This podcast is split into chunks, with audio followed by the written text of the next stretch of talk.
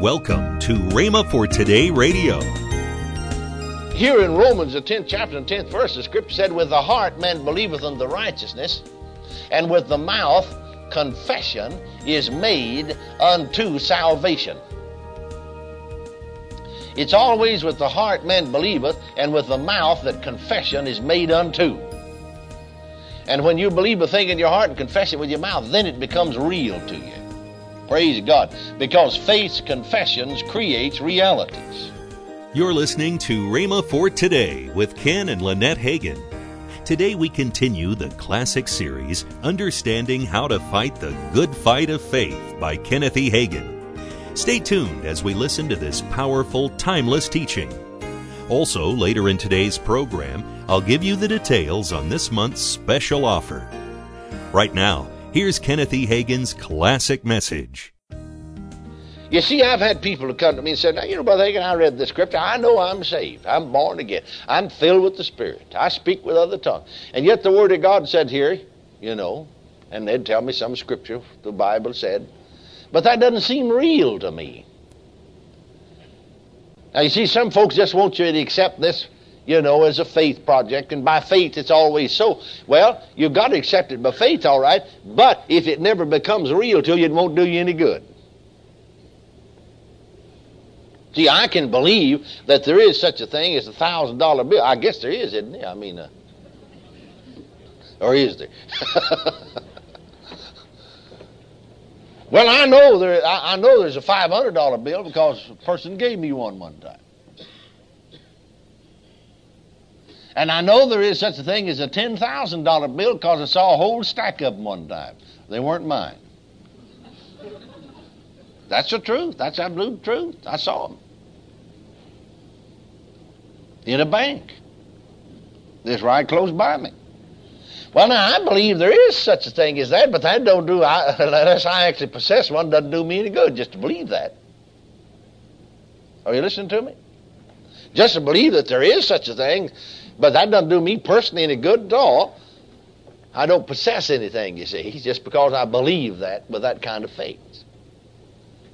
So you see, uh, sometimes folks, you know, they want you and they, they, they misinterpret along the lines of faith that you just accept this, you know, so there's a blank check, you know, and that this is all so all right. But you don't enjoy the reality of it. But God wants us to enjoy the and know the reality of what He's provided for us. Now you see, He's provided the new birth for us, salvation for us. And the way that salvation becomes real to us, you see, we think about sometimes, well, you know, so and so got saved. Said God saved so and so last night. Well, now, really, if you look at it from God's standpoint, He didn't just save him last night, He saved him when Jesus was raised from the dead. See what I mean? The man just accepted his salvation last night. But as you look at it from God's standpoint, like I said over there in Hebrews, you see that ninth chapter, you know, Paul said about Christ entering in. He entered in once and for all into the holies of holies to obtain an eternal redemption for us. See, he don't ever do that anymore. He's already done that. But you see, here in Romans, the 10th chapter and 10th verse, the scripture said, With the heart man believeth unto righteousness, and with the mouth confession is made unto salvation. It's always with the heart man believeth, and with the mouth that confession is made unto. And when you believe a thing in your heart and confess it with your mouth, then it becomes real to you. Praise God. Because faith's confessions creates realities. Well, now, many times as we read certain scriptures, even some of these in Christ and in whom and in Him scriptures, they won't seem real to us. You know, it doesn't really seem like we have what the Scripture says we have in Him. But if we'll begin to confess, because we do believe God's Word in our hearts, that this is mine, that this is who I am, that this is what I have, then it will become real to us. You see, it's already real in the spirit realm, but we want it to become real here in this physical realm, or in this, this realm here where we're living, you see, in the flesh. And it becomes real by our confessing it. Like, for instance, divine healing. We say a lot of time, you know, God healed so and so last night. maybe in the surface. Like, for instance, down in Baton Rouge, we were there last fall in the Bethany Baptist Church, and uh, someone led a blind lady into the healing line one night. And uh, this lady, we learned later, was totally blind for three full years, totally blind. And the minute we laid hands upon her, power of God came on, she fell flat on her back in the floor, just like you'd knocked her in the head with an axe. She lay there for a few minutes, and then she rose up, began to get up, and somebody, some of the ladies helped her up. And I'll tell you, you didn't have to ask her whether she could see or not. And her face was lit up like a neon sign in the nighttime. And her eyes were instantly open, and she could see. Somebody said, God healed that blind woman last night. Well, no, he didn't. No, he really didn't just heal her last night. He laid her infirmities and her, her disease on Jesus nearly 2,000 years ago, and he bore it far way back there then. Uh, she just accepted it and just, just received her healing last night. Are you listening to me? As far as God was concerned, she is already healed. As far as God was concerned, she is healed every day that she is blind. See? But that healing that's already provided for her, for himself, took. It didn't say he's going to take our infirmities. He's going to bear our sicknesses. No, the Bible said, Matthew 8, 17, himself took our infirmities and bare our sicknesses. And Peter said, you know, in 1 Peter 2, 24, who his own self bare our sins in his own body on the tree, that we being dead to sin should live unto righteousness, by whose stripes ye were healed. Didn't say you're going to be healed, or there's a possibility you might be healed, or if God sees fit and if it's His will, you could be healed. No, He said, by whose stripes ye were healed. And you know, getting folks to believe that in their heart and confess it with their mouth is the simplest way to get people healed. It'll work when nothing else will. Special things will work at times, you know, but but God's word always works. I remember one lady right here in the state of Oklahoma several years ago. This lady had been under the care of other doctors, and then uh, they, they had sent her. Other doctors had sent her here to Oklahoma City to specialist. And uh, after days, week or two or three weeks of examination, test,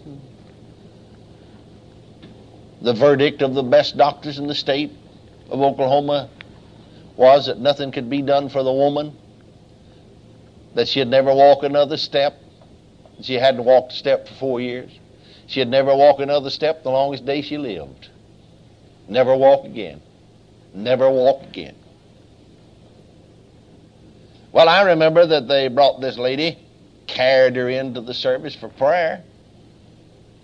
I minister most of the time under a tangible anointing of God's healing power.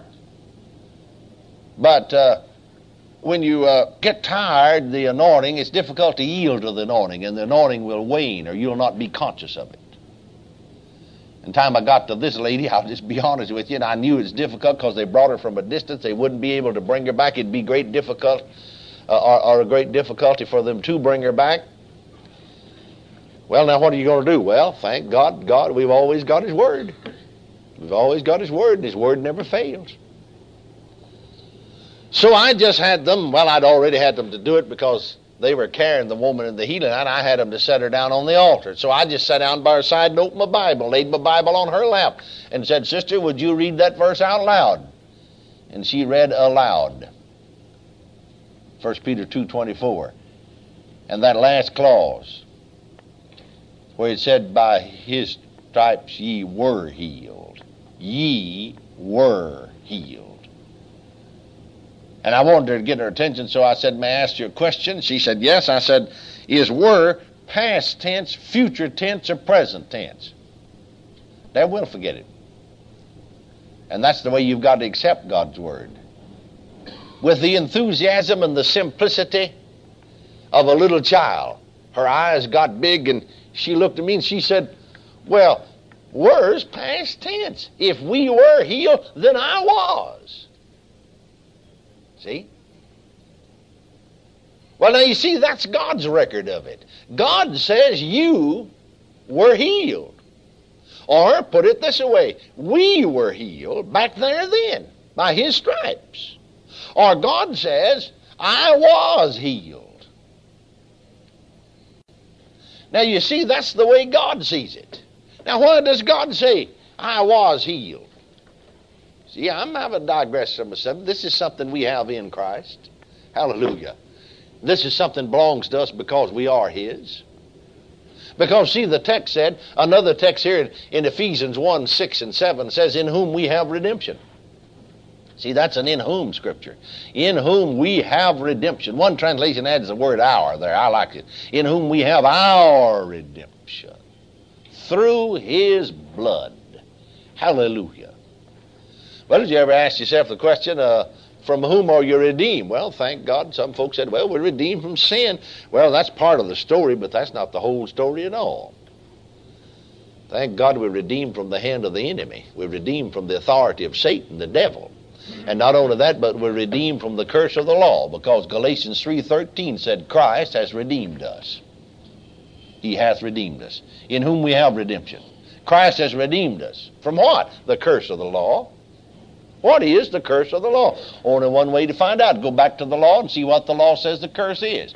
Read the 28th chapter of Deuteronomy, and you'll find that the, that the law specifies 11 diseases as being a curse of the law. And then that the, that the 28th chapter of Deuteronomy, in about the 62nd verse, 61st verse, I guess, right along in there somewhere it leads.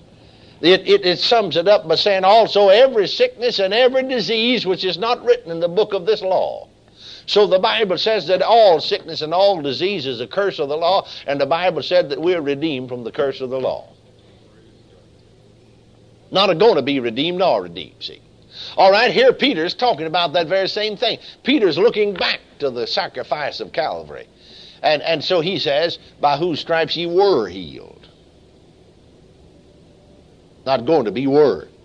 Now you see, God remembers when he laid on Jesus not only the iniquities and the sins of us all, but he laid on Jesus our sicknesses and our diseases. That's the reason God says that. Jesus remembers that he bore them for us. And so the Holy Spirit inspires Peter to say and to write by whose stripes you were healed. From God's standpoint, we're already healed. You're listening to Rhema for Today with Ken and Lynette Hagin. Call now to get this month's special offer a Heart of Faith package. The book, Listen to Your Heart by Ken Hagin, and the single CD, The God Kind of Faith by Kenneth E. Hagin.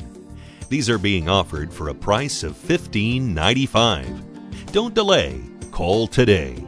Call 1 888 Faith 99. That's 1 888 Faith 99. Or if you prefer, write Kenneth Hagin Ministries. Our address is P.O. Box 50126, Tulsa, Oklahoma 74150. Don't forget for faster service, order online at rhema.org. That's R H E M A dot O R G. Now, let's join Ken and Lynette Hagin. We still want to remind you, if you're in the Oklahoma City area, that we have Rhema Bible Church, Oklahoma City, Sunday evenings at 6 p.m. You say, well, why is Sunday? Well, they started Saturday night services so you could be off on Sunday. I said, why not enjoy the weekend and and and then have Sunday morning on Sunday night, and also that gives me a chance to preach, in, or Craig to preach in the Broken Arrow campus, and then come over there and it's alive. It's not video; it's, it's a live service. 8921 Northwest Expressway. Tomorrow on Rhema for Today, we continue with the teaching by Kenneth E. Hagin, Understanding How to Fight the Good Fight of Faith. Thanks for listening to Rhema for Today with Ken and Lynette Hagin.